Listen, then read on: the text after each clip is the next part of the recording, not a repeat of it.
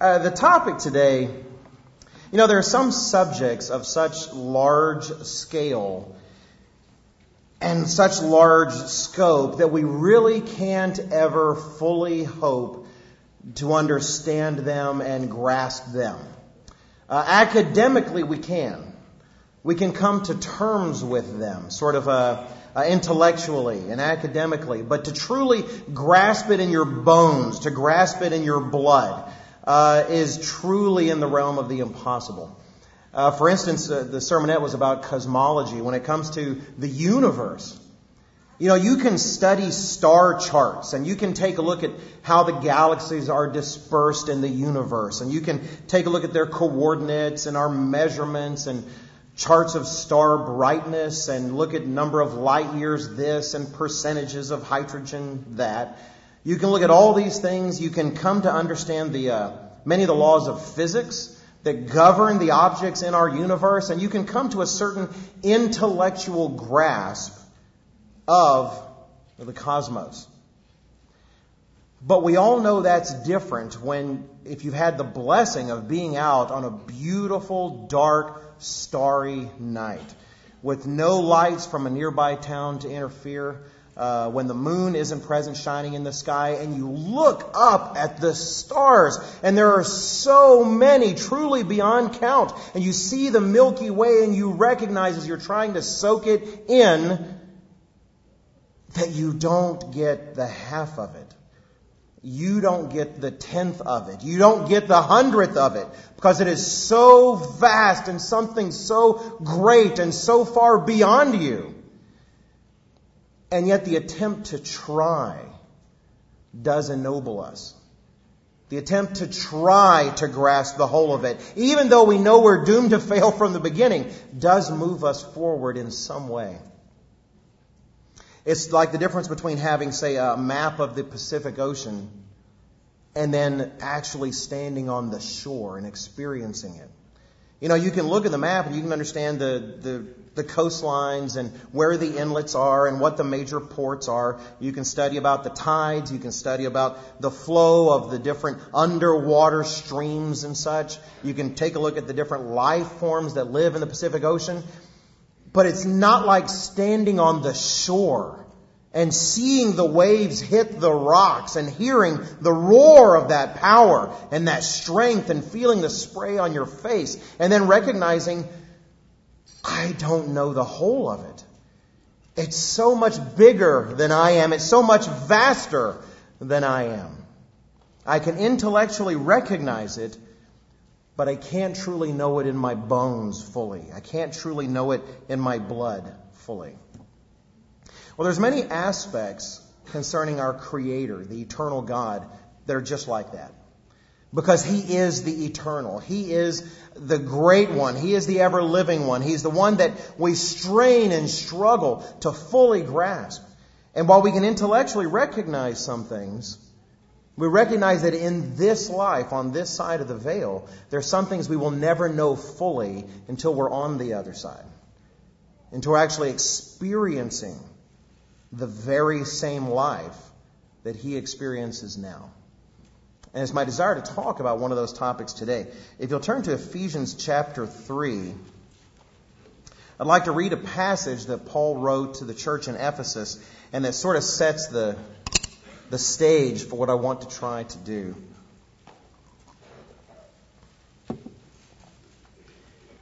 Ephesians chapter 3. And there are many things like this. There's many different topics of such scope and scale. I'm going to narrow my focus to one in particular. In Ephesians chapter 3, we'll start in verse 14. Ephesians 3, we'll start in verse 14.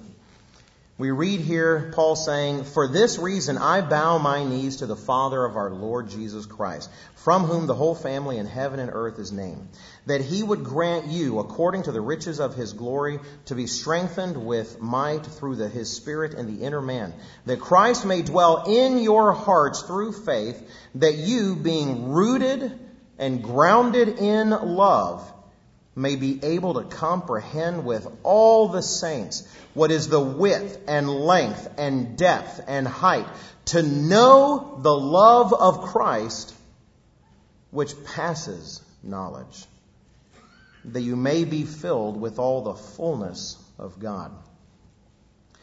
That last verse encapsulates sort of the, uh, the paradox of what we want to talk about today. He says there that if you want to be filled with the fullness of God, then it is vital that you seek to know the love of Christ. This love that God has towards us, which was exemplified in Him. And yet it says to know the love of Christ, which passes knowledge there would be this kind of eternal seeking and growing, and yet it is so full. It is so rich that on this side of the veil, we will never comprehend it fully. We will never have a fullness of a comprehension. There will always be room to grow, always be room to understand it more fully and more completely. That's really at the heart of the purpose of my sermon today. It's sort of a twofold purpose. First, I want to help all of us understand more fully God's love for us. It seems like a fluffy kind of statement. I want you to know God loves you. You know, He loves you. Uh, you know, it seems really fluffy. But part of that's because we've been poisoned by a world that has turned it into something fluffy. That has turned it into just kind of a Hallmark card kind of God when He is so much greater and His love is so much richer and more full than that. Without it, we don't comprehend how much He longs to bring His kingdom to this world. Without it, we don't comprehend how much He looks forward to completing what He is doing in each and every one of us. And so I want to try to contribute towards that, to help us not just understand it intellectually, but to actually stand on the shore uh, a bit uh, from what he tells us about that. And then in the time that's remaining afterwards, I want us to comprehend this isn't simply some sort of academic exercise. But the more we do come to grow in understanding of God's love, the more it impacts our relationship to Him, our relationship to Jesus Christ, and our relationship to each other. And there's an irony in it. It's sort of like the universe. You know, you can take someone who hasn't really thought about it much or hasn't been educated much, then kind of go out maybe and see the stars and say, man, there's a lot of those. And I see them all. You know, there they are. I got it. You know, I understand the whole shebang. There's space and it's black and there's points of light and they're white and, you know, I got it. Uh, and yet, the more educated you get about it, the more you look into it, actually, the more you come to understand about the cosmos, the irony is the more you realize I will never in this life grasp the whole of it. So, to some wonderful sort of extent, the purpose of the sermon is kind of self defeating.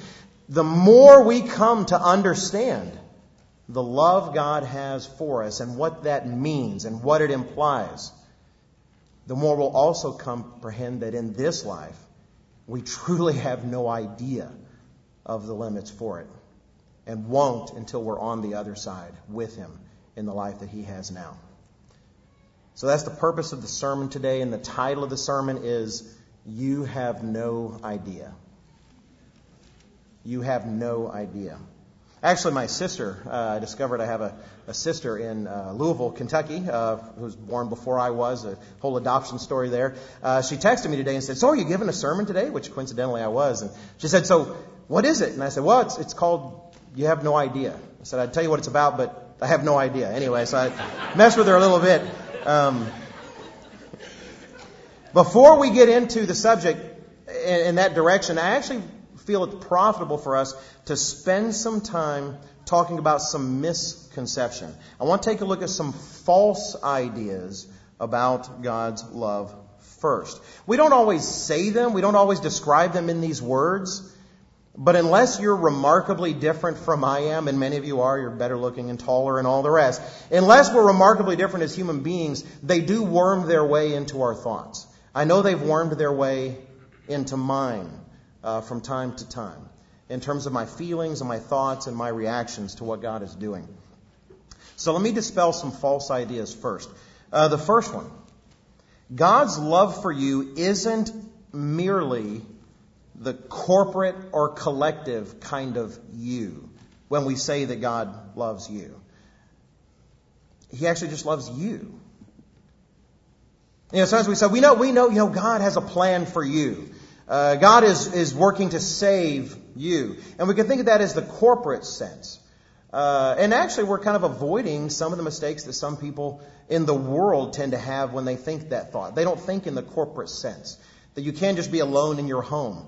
And that's all that's really necessary. Uh, you can avoid meeting with other Christians. You can avoid getting together uh, and actually still develop a relationship towards God. That's not the way He designed it. The corporate sense of you and me as the church is very important. But I remember someone saying something way back uh, in the Worldwide Church of God.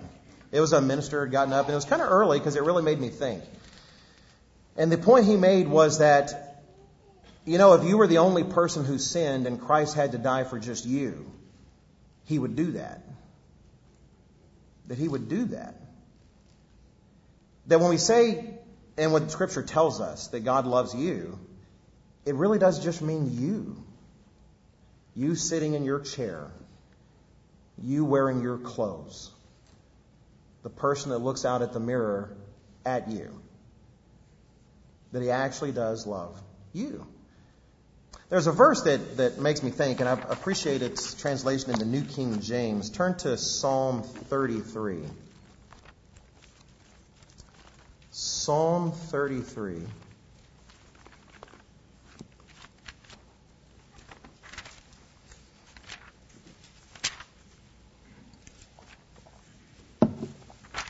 And we'll start in Psalm 33 in verse 13. We read here in Psalm 33 and verse 13 The eternal looks from heaven, he sees all the sons of men. From the place of his dwelling, he looks on all the inhabitants of the earth. We tend not to have a problem with that. We think of God looking on the world from heaven and seeing our congregation and seeing the church, seeing what's going on in the Middle East. And it's the next verse that made me think. He says in verse 14, sorry, verse 15, He fashions their hearts individually. He considers all their works.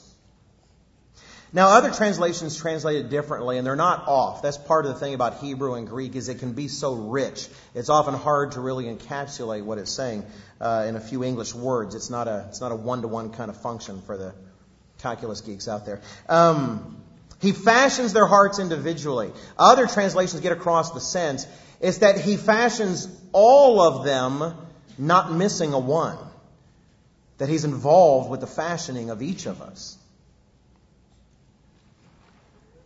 The fact is, God loves you. Your individual development, your day matters to him. And so sometimes we can think of that only in the corporate sense. He needs us to know. He thinks of it individually as well. Uh, another misconception we want to make sure we address at the beginning God doesn't love you out of mere obligation or because he must. God doesn't love you, He doesn't love me out of mere obligation or because He must.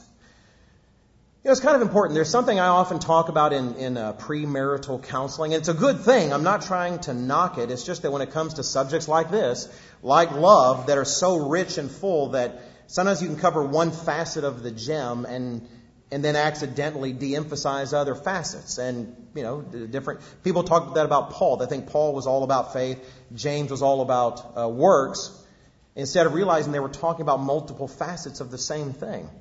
And one of the comments that I'll make in, in counseling for relationship counseling or as we get into premarital counseling is that love is a choice. You know, you choose to love. Because believe me, when you're married, there's days you don't feel like loving. That's just the way it is. You know, even in the best of marriages, which by the way, that's mine. You know, y'all are, y'all are no more than second because we're, we're number one. But even in the best of, Mr. Ames already looking at me kind of funny. Uh, even in the best of marriages, there are those days when you have to remind yourself, okay, I'm choosing to love right now. You know, this is the 17th demand this week. He's made for a sandwich, you know, and he, he can't get up and make his own sandwich, but I'm going to choose, I'm going to choose to love. And that's a true statement. It's not, love isn't just at the whim of our feelings at the time. And yet at the same time, it certainly is more than that as well, right? It's so much more. I know when my wife and I counseled for our marriage with the minister, we wanted to get married, and so we counseled the minister, and one of the first things he asked us was, so well, why do you guys want to get married? And I, I, I, I, give you my word, it was not a prepared speech. I really didn't go in thinking, well, I got to convince this guy, you know, that we're. I was just going through, well, you know, I, you know, I, we, have known each other for a while. We're best friends. I really feel like, you know, she, she, she, she makes me a better Christian. You know, such a good example, and back and forth. And he's listening patiently. He's like, oh, okay, well. He goes on, and then finally, when you know me, you know, whenever he gets an opportunity to say something, he says, what and you love each other, right? It's like, oh yeah, oh yeah, you know, we do, yeah, we do, we do, we do, we love each other. You know, there was definitely that. And sometimes with God, we can think, well, you know, okay, yes, God loves me, I understand that. He loves me because He has to. And if He had opportunity, there's probably times He'd choose not to. He'd say, you know what? I'm so frustrated with this person. I just, I'll keep loving them, but only because I have to. Only because I said in my word that I would. And that's not the way it is. I think we'll see that as we go through other parts of the sermon. But it's not the case. He doesn't love us out of mere obligation or requirement. And then finally, uh, the last misperception that I'd like to address is that he doesn't love us just when we're good. Now, this can be twisted and has been twisted by some in the past to say stupid things. Things that I am grateful I'm here talking in front of a congregation of the Church of God where we understand that those things are false. But let me not take it for granted. Let me make sure that I do explain. Um, and we'll talk in more detail a bit later. But just because we love someone doesn't mean it doesn't make a difference to us whether they're obedient or not. When it comes to children, for instance, love isn't an excuse uh, to just disobey and do whatever we want. Actually, uh, turn to Proverbs, uh, Proverbs chapter 3, since we should be fairly close from where we are. But I'll mention that in Hebrews chapter 12, Paul, Paul, the Apostle Paul quotes this passage. He paraphrases it to a certain extent, but he quotes from Proverbs chapter 3.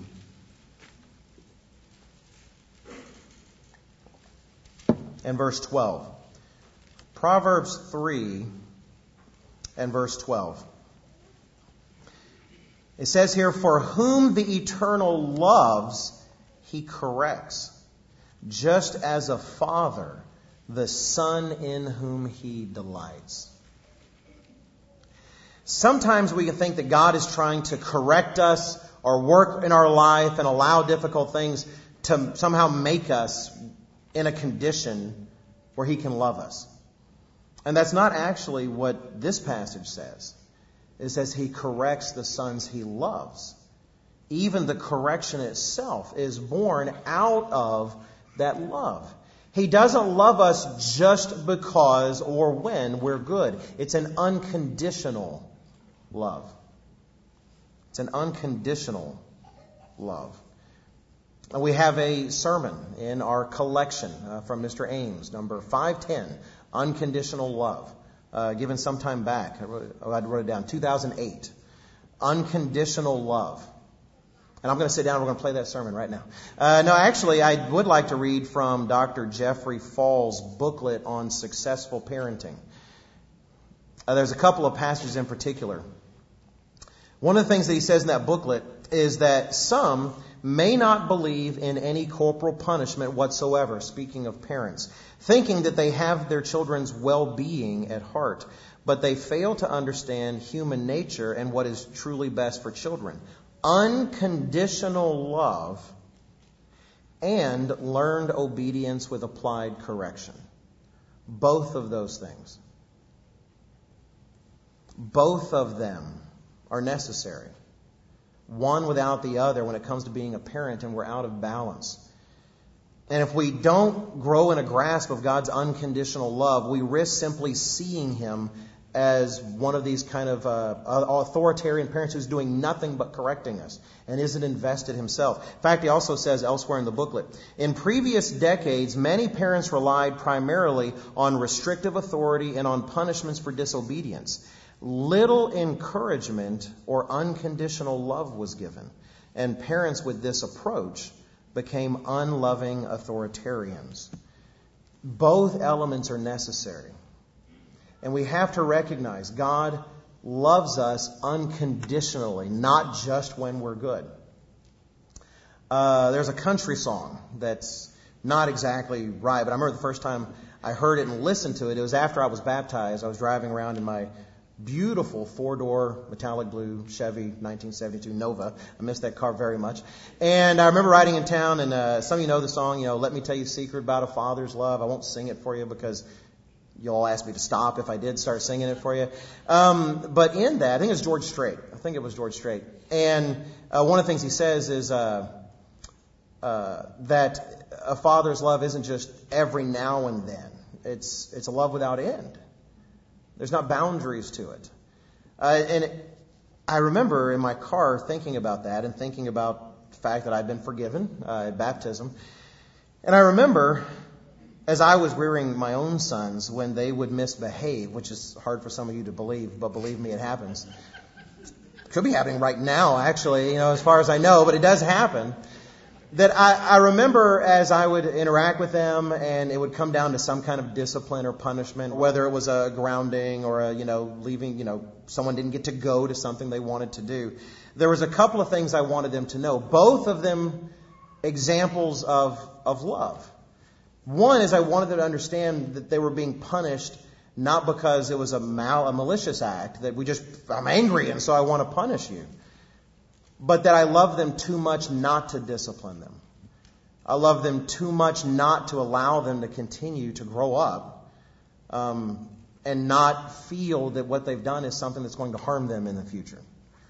And as children, that's hard to understand when we're young. In fact, some of you children right now are probably thinking, "Oh, I've heard that speech a hundred times. Please, you know, you're giving me you're giving me flashbacks." I never said this is going to hurt you more than it's going to hurt me because it wasn't gonna. Uh, but I did say that. I did point out that you know, not every time, but I did want to make sure they understood that what we were doing was because I loved them too much, and I could say that from experience as a high school teacher because I knew students uh, who would be failing or who would be misbehaving, uh, who would be out of line, who would be rebellious. And I knew their parents were not ignorant of it, uh, ignorant of it in a lot of those cases, and knew parents who were doing absolutely nothing. And they, the kids seem like they're having a ball, and you realize all they're doing is building in their life everything they're going to regret in the future. And I could see that from the perspective as an adult and the perspective they did not have. And yet you had the other students that, ah, you know, mom and dad were getting down on them, you know, because they had a C, you know, and was making them come in for, for extra help and for tutoring. And I try to highlight to them, I said, don't hold that against your mom and dad. I don't know all the details of your family life, but be grateful you have a mom or dad who cares enough to make you do this. Because I see too many tragic cases where that's not the case. So I needed them to know that but also afterwards. And I saw a biblical model for this. And Mr. Ogwyn would highlight this, I know, in Dallas in his sermons, that even if you look at God's correction, when he talks about correction to Israel, he talks about the punishments to come. He would also talk about a restoration. He would talk about it wasn't just to punish you, because he longed to have that relationship. And he wanted Israel to know that he loved them. And it was important to me in, in punishment, especially when they were feeling bad. You know, whenever the, the chastising has been successful, because there is a, there's a change in spirit. There is a desire in a child for the relationship to be good again. And uh, sometimes they can feel guilty and they can feel down. And I never wanted them in that moment to feel somehow that they were too low for me to love, or they were so, they were somehow had, had been so bad that my love was on shaky ground for them. And I had this sort of ritual. I had this question I would ask. And I would ask, Does daddy love you only when you're good? Or does he love you all the time? And then they would respond, all the time, you know, please don't punish me anymore. No, they, they generally wouldn't do that. If they did, I knew that I'd messed up, but they would say, He loves me all the time. It was vital to me that they understood that. And it's vital that we don't have that misunderstanding about God's unconditional love. He doesn't just love us when we're good. He loves us all the time. So those things said, those misunderstandings out of the way, let's uh, dive into the rest. You know, we're told by Jesus Christ in the Gospels, he says, This is eternal life, that they may know you, the only true God, and Jesus Christ whom you sent. That's in John 17, verse 3. This is eternal life, that they may know you, the only true God, and Jesus Christ whom you have sent. If you would turn to 1 John chapter 4 with that in mind. Because if we aspire to eternal life, and I do believe everybody here does, I know that I do, then Jesus Christ makes it plain here that involves knowing God. Now that could be a whole nother sermon because there's multiple aspects to what do we do? How do we come to do that? I want to focus on one in particular, something we have to come to terms with. If knowing God is a part of coming into eternal life, if understanding God in some way is a part of coming into eternal life, then that is going to include grappling with this fact in 1 John and chapter 4. 1 John and chapter 4 and verse 8.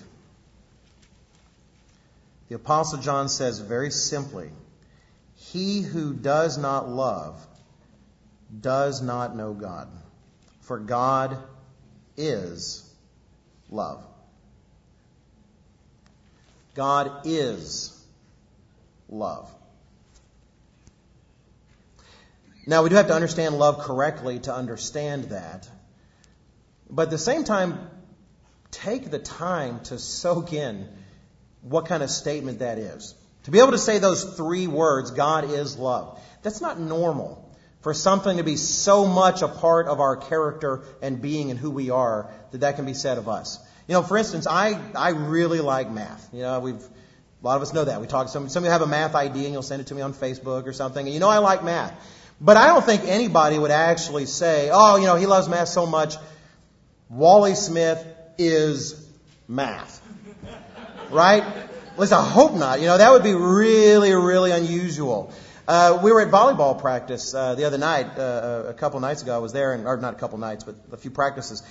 And I was watching a member of our congregation, Mr. Mr. Derek Lee, and I thought he's he's pretty good at playing volleyball. Put the pressure on him now. Everybody's going to be watching watching you, Mr. Lee, uh, play volleyball. But anyway, I just, I just thought, wow, he was you know he was really pretty good. Watching him warmed up, but I wouldn't actually say Derek Lee is volleyball, right? I mean, I, I, wouldn't say that. I hope it didn't hurt your feelings uh, out there. Mr. Well, I thought I was volleyball. Uh, you know, that doesn't consume him so much that defines in some way who he is, right? And yet the Bible tells us God is love.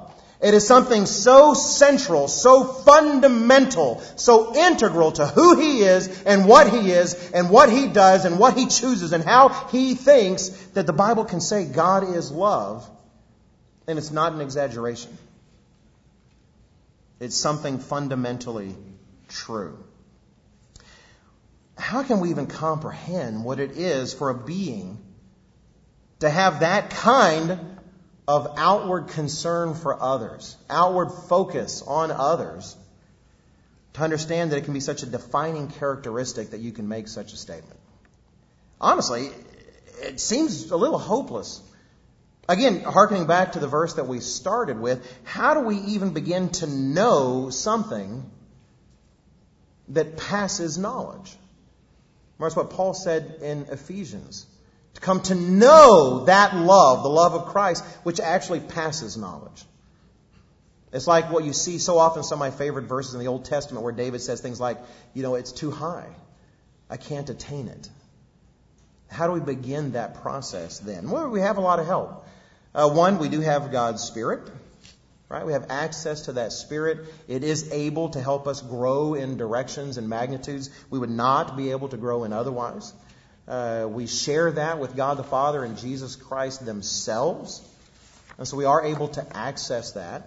We have God's law of love, uh, which does put God's mind and character and love in everyday sort of terms and allows us to understand what does that look like with our hands and with our feet uh, and with our mouth. God's law serves that purpose. In fact, we have that as an aid. We have that as a help. And God also helps us with the most perfect example he could ever provide. We're already in 1 John. Let's read just a little bit further from where we left off. 1 John chapter 4 again and verse 9 we read, In this the love of God was manifested toward us, that God has sent his only begotten Son into the world that we might live through him. We're told here the love of God was manifested toward us in his sending his Son. To continue in verse 10. In this is love, not that we loved God, but that he loved us and sent his Son to be the propitiation for our sins. God sent his son to act in the world, to teach in the world. And part of that should be to help us understand God's love. It should be a manifestation of that. He's the one that, when we're baptized, we want to live in us to help us to comprehend it more fully. There's a reason God often points us to the love of Christ as an example. One of my favorite passages on this matter is in Romans chapter 8. If you turn to Romans chapter 8, I was going to say, oh, in my favorite passage, we've got to be careful. Sometimes we ministers do that, and by the time the sermon's over, we've listed eight or nine favorite passages. Uh, but this really is, in terms of this particular topic, one of my favorites. Romans chapter 8. And we'll just start in verse 31. The Apostle Paul tells us in Romans chapter 8 and verse 31. What then shall we say to these things? If God is for us, who can be against us? He who did not spare his own son, but delivered him up for us all, how shall he not with him also freely give us all things? How is that supposed to manifest in some way God's love to us? I mean, you know, giving his son like that. Well, let me say that I probably didn't understand that as well as I do uh, after becoming a father. You know, I remember before I was a father, you know, I like to think I was kind of a nice guy. I like to think that I was, you know, pretty loving. And, you know, at the height of things, I considered, well, you know, self-sacrifice.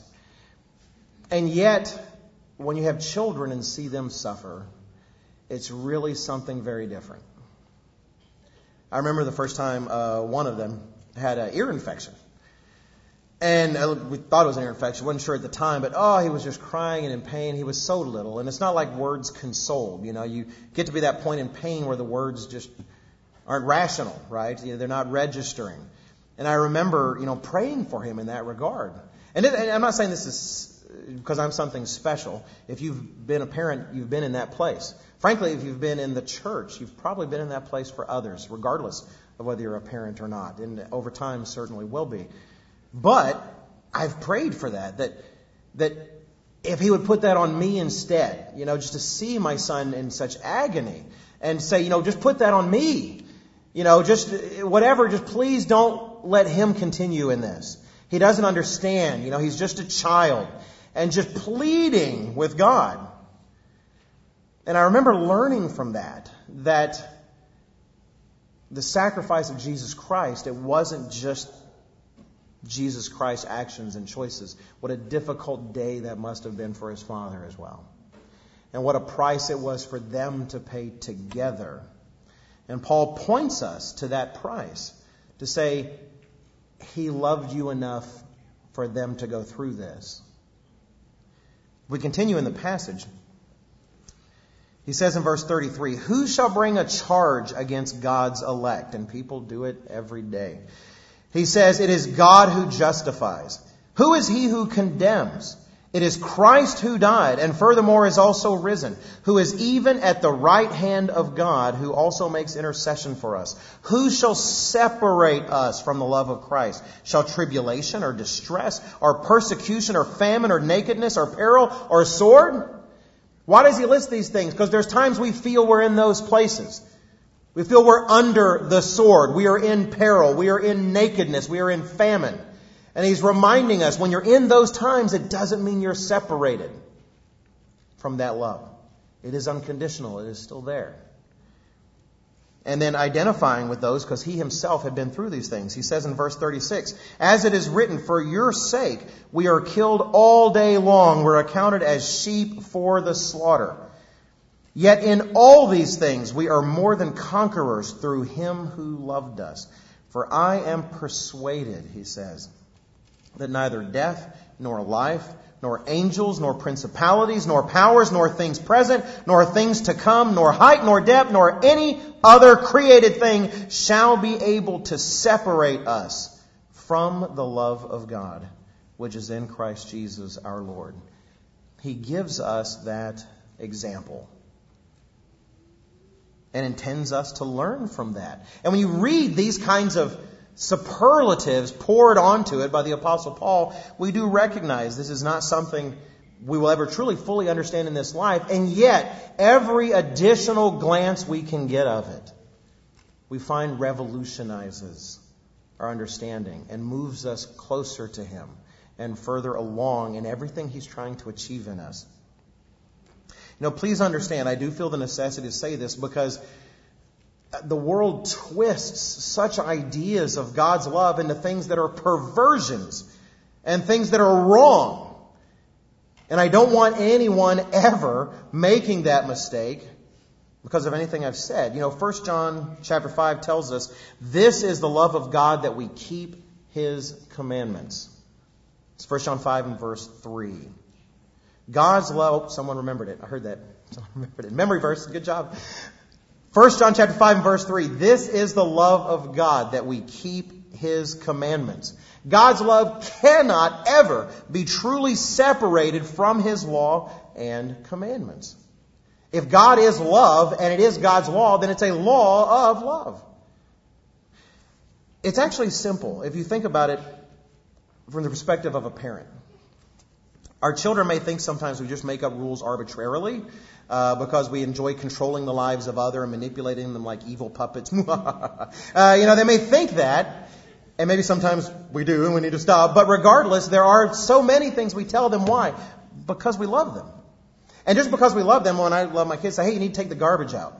But since I love you, you don't really got to do it if you don't want to, you know, really, because I love you, and so you don't got to take the garbage out if you don't want to. But I'm going to tell you to take the garbage out, but you can ignore that if you want. Doesn't make any sense at all. No, I take, take the garbage out. Take the garbage out. It's still a command. The fact that I love them doesn't change the fact that I've commanded them. And why? It's not because it's arbitrary. There's a lot of things we learn in our chores. We want people to participate in the life of the family, uh, to learn to be industrious. I also don't like taking the garbage out. You know, I do admit, at least on this level, there's a part of that as well. But then think of it also this way. Because we love our children, doesn't their obedience mean more to us? I mean, I might hear a tale of a child here and there not really obeying their parents. When I was a high school teacher, I saw it in action.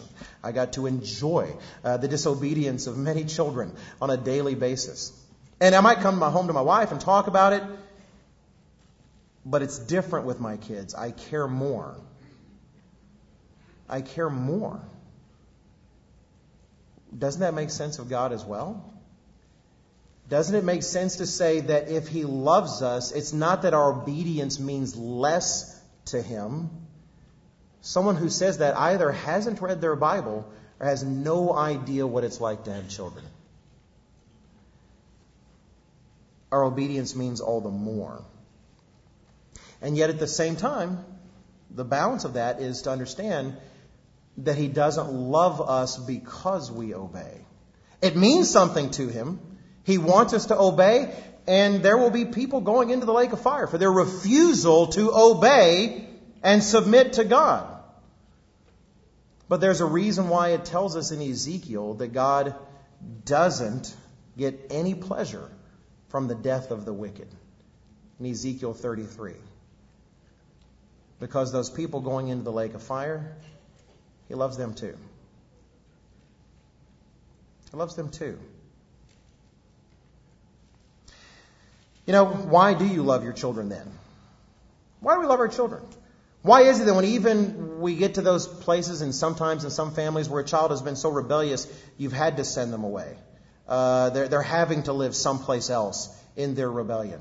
Uh, I've known families like that. My wife and I even talked about the possibility uh, when we one day had children. Some of them are still young and have a chance. You know, maybe you know you'll do that. It happens. And why do those parents even after that? Do they just write them off and say, "Well, you know, it's just good thing I can make more"? Why is it they're still praying for those children day after day? Why is it they love them? They love them because of who they are and because they're theirs. You know, children.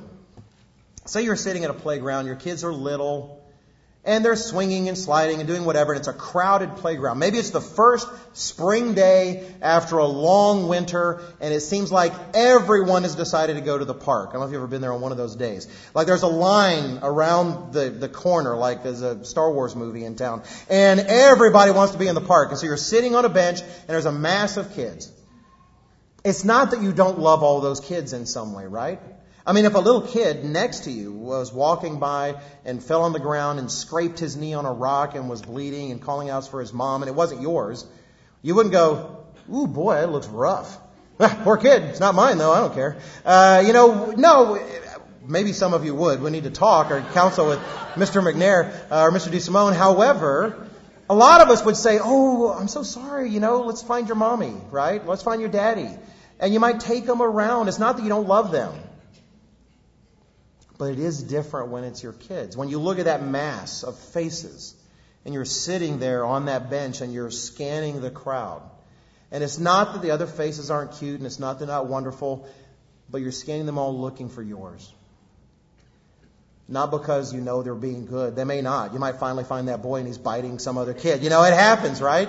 Uh, but you're scanning because they're them and they're yours and you love them. And in that sea of faces, you scan, and there's one.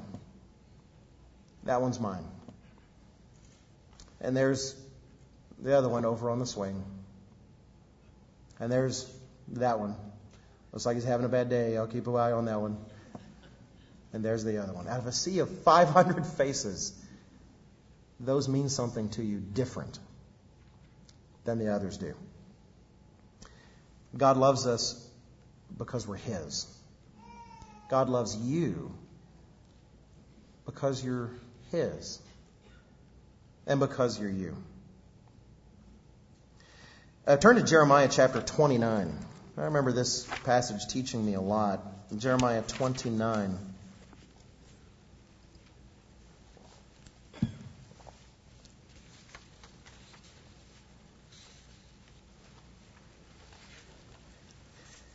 Jeremiah 29, and understand as we read this, Jeremiah is talking to, God is using Jeremiah to talk to a rebellious Israel. You know, these verses will mean something uh, to Israel in the future when they are in captivity and they go through these. And it's going to feel like they are at the pinnacle of God's hate and detestation that God must truly abhor us. And they'll connect that with the things they've done. And in the midst of all of that, what does God say in Jeremiah 29 and verse 11? Jeremiah 29, verse 11, he says, For I know the thoughts that I think toward you, says the Eternal, thoughts of peace and not of evil, to give you a future and a hope. He didn't say, I know the thoughts that I will think toward you. As soon as all this is past, and you and I are good again, I know the thoughts I will think. Right now I'm just too disgusted. He says, I know the thoughts I think. This is not what I hope for you. I hope for something so much better and so much more beautiful. I hope for you a future and something glorious. No one has hopes for you or your future or mine that are greater than what God meditates on day by day. You know, it's interesting, actually. Turn to Jeremiah 32, since we're fairly close. And before we read a particular verse, I want to remind you of something said in Deuteronomy. It's a very famous uh, passage of Deuteronomy, uh, the Shema and Deuteronomy. You can note it, look it up later, check up on me. You know, don't, don't take my word for it, right? Um, Deuteronomy, it's in Deuteronomy chapter 6 and verse 5 where we read there in Deuteronomy 6 verse 5, you shall love the eternal your God with all your heart, with all your soul, and with all your strength. And that seems so extreme, right? How greedy of God. How full of himself that he expects everything from us. All of our soul and all of our strength. Who does he think he is? You might ask. All of our soul and all of our heart, all of our strength. In Jeremiah chapter 32, we read in verse 41.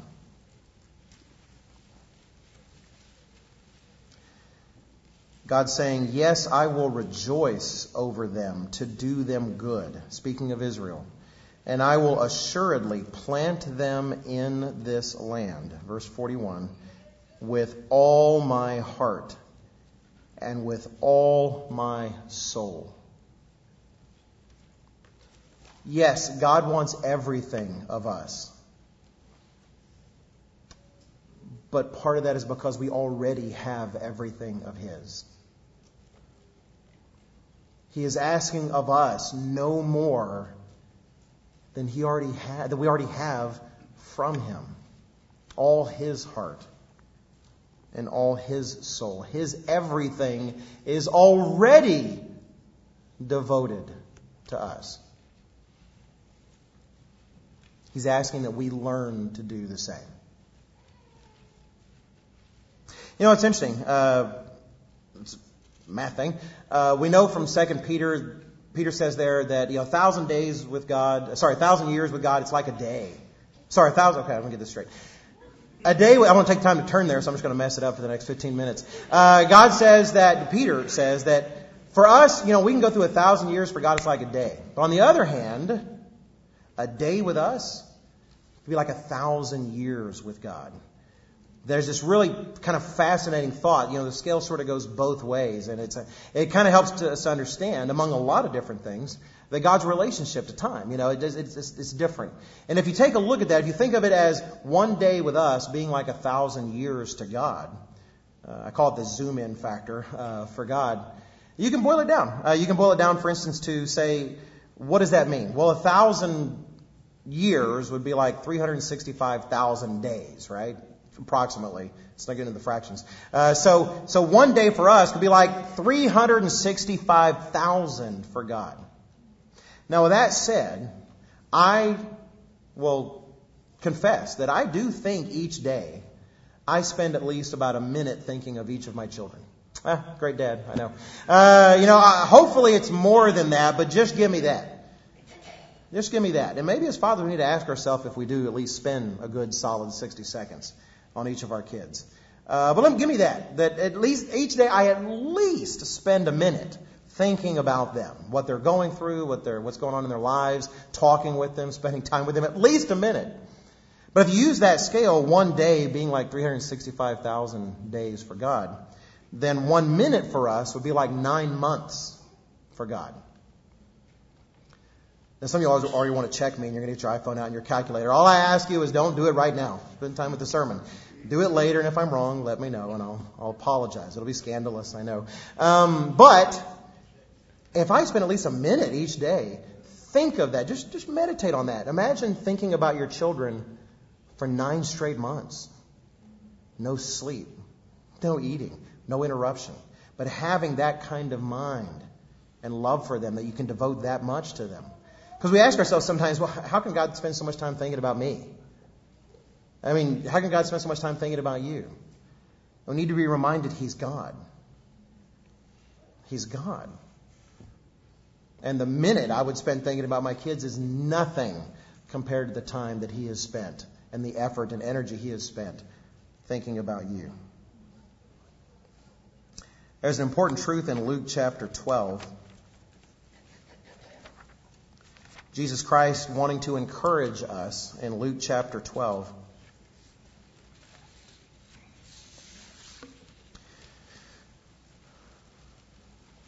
In Luke chapter 12, we're reminded here of a passage we often read in Matthew, a truth we read there. In Matthew, uh, sorry, Luke 12 and verse 31, we're told, but seek the kingdom of God and all these things shall be added to you. Now, I don't know if you're like me, but sometimes I get frustrated with myself in seeking the kingdom of God. I know that I lose my focus. I know that I don't, I'm not always, I don't always have it as a priority or not. And I can start to focus, well, man, I bet God's really disappointed in me. And I have to remember that it's not just a matter that I want to be in the kingdom of God. It's what we read also in the very next verse in verse 32, where we're told, Do not fear, little flock, for it is your Father's good pleasure to give you the kingdom. It is a truth of all of us here that none of us want God's kingdom for ourselves more than He wants it for you. It is a truth that no one is spending more effort in wanting and trying to be a part of the kingdom of God than God is spending on getting you there because he longs to have you there. There is no one that spends more time on this planet thinking about you than God spends thinking about you. There is no one who has more hopes and dreams for you than God has for you. There is no one who spends more effort, more energy thinking about you and your future than he spends. And there's no one who longs to have you in that kingdom more to have you there with him for eternity, where he can hold your face in his hands and look in your eyes and say, You are mine forever.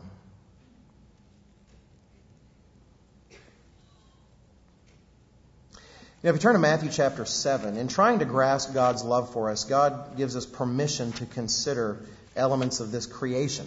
One of my favorite words we've ever published in the Tomorrow's World magazine is theomorphic. I mentioned that to uh, I was actually talking about it to Mr. Wakefield before I knew he was the one that wrote the article that used it. I was totally not kissing up to Mr. Wakefield. I had no idea. Uh, oh, I, I, wrote that one. Uh, you know, so he didn't pat himself on the head or anything. But this universe is a theomorphic universe. That is, God has shaped and created things in this world to teach us about Him. Marriage between husband and wife is a picture of Christ and the church. It's not that's, that's not an analogy we made up. We're not trying to force some human analogy on God. It's the opposite of that. God crafted marriage wanting to teach us something about himself. It's not that we're forcing the analogy of the family on God, as some told us 20, 30 years ago, and we're lying and not reading their Bibles. It's that God crafted the family to teach us something about Him.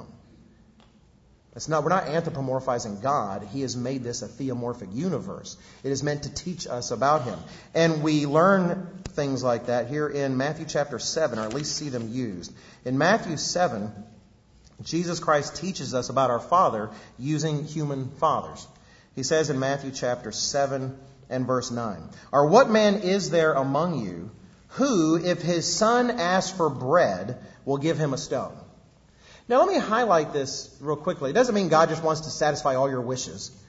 I mean, how many, how many, what man among you is you when your son says, I want to eat candy every day, breakfast, lunch, and dinner, and while I'm asleep, I want you to feed it to me. Candy, candy, candy. What, what father is there says, oh, that's a good idea, son, I'm totally going to do that. Part of why he's saying this, part of the lesson we should take, is whenever it doesn't seem like God is answering our prayers of what we want, one of the things we can keep in mind is this. It's not because he's a bad father. It's not because he's a bad father.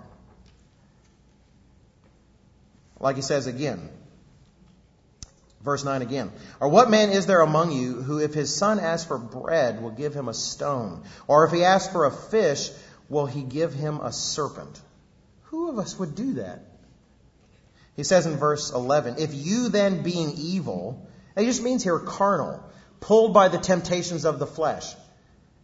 He says that you then being evil know how to give good gifts to your children. How much more will your Father who's in heaven give good things to those who ask him? Part of building the radiant faith that Dr. Meredith wants this church to have is understanding this fundamental truth. Is that he loves us like a father loves us. And you know, uh, he, he gives us permission here to reflect on our fathers, which sometimes isn't helpful. Uh, to reflect on our own fatherhood, if we're men and our fathers, which also sometimes isn't as helpful as it should be. I know I can reflect on my work as a father, and my track record isn't perfect. I know it's going to be a shock to my children and my wife, but, but it's not. You know, in every role that we fill in this world, we do make our mistakes. I know I've made my share. There's times when I have simply given a command, not because it was the right thing, but because I was just grumpy, or because I was upset. I know I haven't always done the right thing, and we can review that track record and sometimes project those things onto God. And that's not what he's saying do. Really, when we review our track record, we do find those moments that we transcend a little bit when we did get a picture of the kind of fatherly devotion he's talking about here. I do think of one time in my life, uh, we were still in Missouri, and I, I want to say it was a Friday night. I can't remember for sure. I know it was in the evening. It was late because I would stay up late. I would. Uh, that's why I think it was a Friday night because I felt like I was probably working on a sermon. And everybody else is in bed. Uh, the way the hall was, you'd have to pass uh, the boy, the door of the two older boys before you got to, to our bedroom. And then on the other side of that would have been the, the bedroom for the two younger ones. They, they shared rooms. And they were all, they were still fairly young. And I remember, oh, it's time to go to bed. I'm exhausted, you know. It's, it's good. It's in the can. I'm ready for services tomorrow. I'm walking down the hall. And, you know, you just look in. Just check. Their lights are off. The hall light was on. So the light in their room was simply spilling into the room from the hall. And stopped at the first door to check in on, on the older two. And they were asleep. My kids are asleep, just, uh, you know, it wasn't, it wasn't glamorous. Uh, in particular, the one, he would kind of, weirdest things, his bed kind of spin around like a helicopter blade. So I don't even remember necessarily what configuration they were in at the time. All I remember was that I couldn't stop looking. Just seeing these two boys there. And it's not that they were particularly handsome. Uh, it's not that they were just, you know, wonderful and they weren't, you know, kneeling in prayer with their Bibles in front of them. They were probably drooling and whatever and all that mess. But what I knew was that they were mine. And that God had blessed me with them. And they weren't doing, like I said, they were just inert. They were just laying there. And yet the minutes passed and I couldn't tear myself away. The bed was right there. It was the next room. And I couldn't tear myself away. Until eventually I did. I remember thinking, well, if they wake up and see me in the hall, that is going to freak them out. Ah, you know, what's, what is that? You know, in the light, some stalker, you know, someone broke in. So I remember I did, I did move on. But you know, even though my door was the next one, if I went a little past that, there was the other two. And I did. And went a little past and did the same thing over again. Why? Because they're perfect children? No, y'all have been known them long enough now. You know they're not. But they were my children. And I so loved them. God gives us permission to learn from those times. Because as moving as they can be for us personally, they are the thinnest, faintest shadow of the love of your Father, who also cannot turn himself away. When he says, I will never leave you or abandon you, it's not because he can't and because he just somehow is obligated to stay. It's because he's the father who just can't bear to turn himself away. You know, when we come to understand this, even in slight increases, it does transform everything. It transforms everything. Time would fail us, and I will not do that here. What I hope to spur in you is for you to leave here and think about those things. How does recognizing that unconditional love that God has for me, how does it transform everything? Let me start uh, the process just a bit. Understanding how much God loves you transforms your own love for God. In fact, it's, it's virtually a requirement to work on one for the other. Turn to 1 John chapter 4. 1 John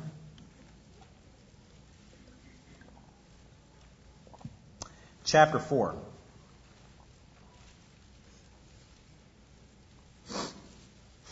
First John chapter 4, and it's a simple verse, it's a short verse, but there's a lot of meaning packed into it. First John chapter 4 and verse 19. We read here, 1 John 4, verse 19, we love him because he first loved us. There's a reason the holy days start with Passover. Without Passover, the rest of the holy days are pointless. It's not that they can be thrown away. They all mean something, but everything about them means something, and their order means something. And where does everything start? Not with us repenting. It starts with what He chose to do for us. The because there is important. We love him because he first loved us. I can't fathom a single person here, at least of all the people that I know, that would say, you know, I love God enough. I, I love him so much. I could probably tone it down a little bit, you know, loving God and focusing on him and wanting to submit to his will. Because I'm, I'm I'm kind of max love, you know, just max love guy. I don't know anyone here who would think that. How many here do not want to, don't raise your hand, uh, do not want to grow in their love for God? Then actually comprehending all the more his love for you is a key to that because it says we love him because he first loved us. It transforms other things. It transforms how we understand our trials.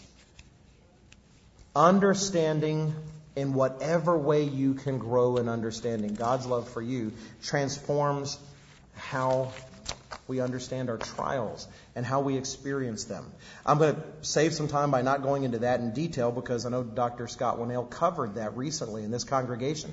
I heard about it and said, well, it was a sermon I was going to give, talking about, I actually had a whole plan. I had the same lyrics and everything. It's just some, I think God realized, okay, Smith's going to ruin it. I'm going to have Dr. Scott Winnail do it because I don't want, I don't want Smith giving that one.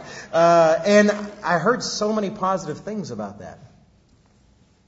When you comprehend how much God loves you, it does transform your trials.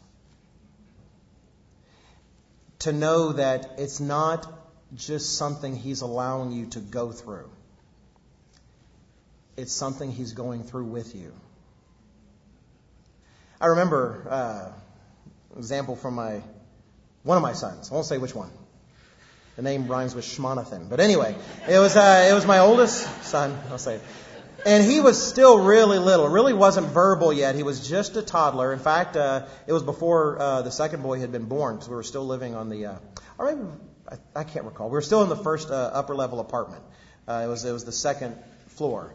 And right outside of our door were steps, and it always made me nervous about you know the the kid really at that point uh, going down the steps. And really, you're a little munchkin, and these were hard steps. I mean, they you know it, it could be rough, right? And I remember once we had to go, and the door was open, and Jonathan was right there at the door. I saw him right there before I was there, there in his little diaper and his little tiny, you know, tiny shirt. Sorry, Jonathan, talking about that. But anyway, there he was standing there with the steps.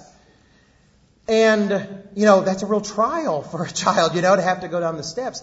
They can be scary. They can be intimidating.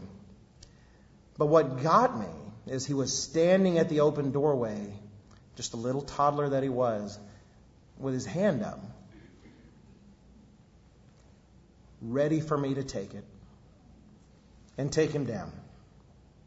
It wasn't that he expected me to make the stairs disappear. Oh, you know, once his dad's here, I'll make these stairs disappear and I won't have this trial anymore. But he knew he wouldn't be going down them alone. When you comprehend, even in small increments, more and more God's love for you, it does transform everything. Consider how it transforms our understanding of God's law. People ridicule us for thinking that somehow God actually wants us to obey His law. Would they ridicule a parent for wanting their children to obey their commands and their instructions? You know, actually, even though it's in Psalm 19 and verse 7, please write that. I actually kind of like it in what we sing in the hymn, uh, in hymn 14. So I'm going to say something, but I like reading it from the hymn that we have. Uh, hymn 14, it's the, uh, I think it's hymn 14. It's the heavens God's glory do declare. And in the arrangement there, the line that we sing together is the law of God is a perfect law, for it converts the soul. Is God asking us to keep His law, commanding us to keep His law just because He likes watching a bunch of people have to do things maybe they don't want? Or to not do things they really want to do? Or is because He is working in us to craft Himself? And He loves us too much not to tell us to do those things. These things that He crafts for our good and not for His.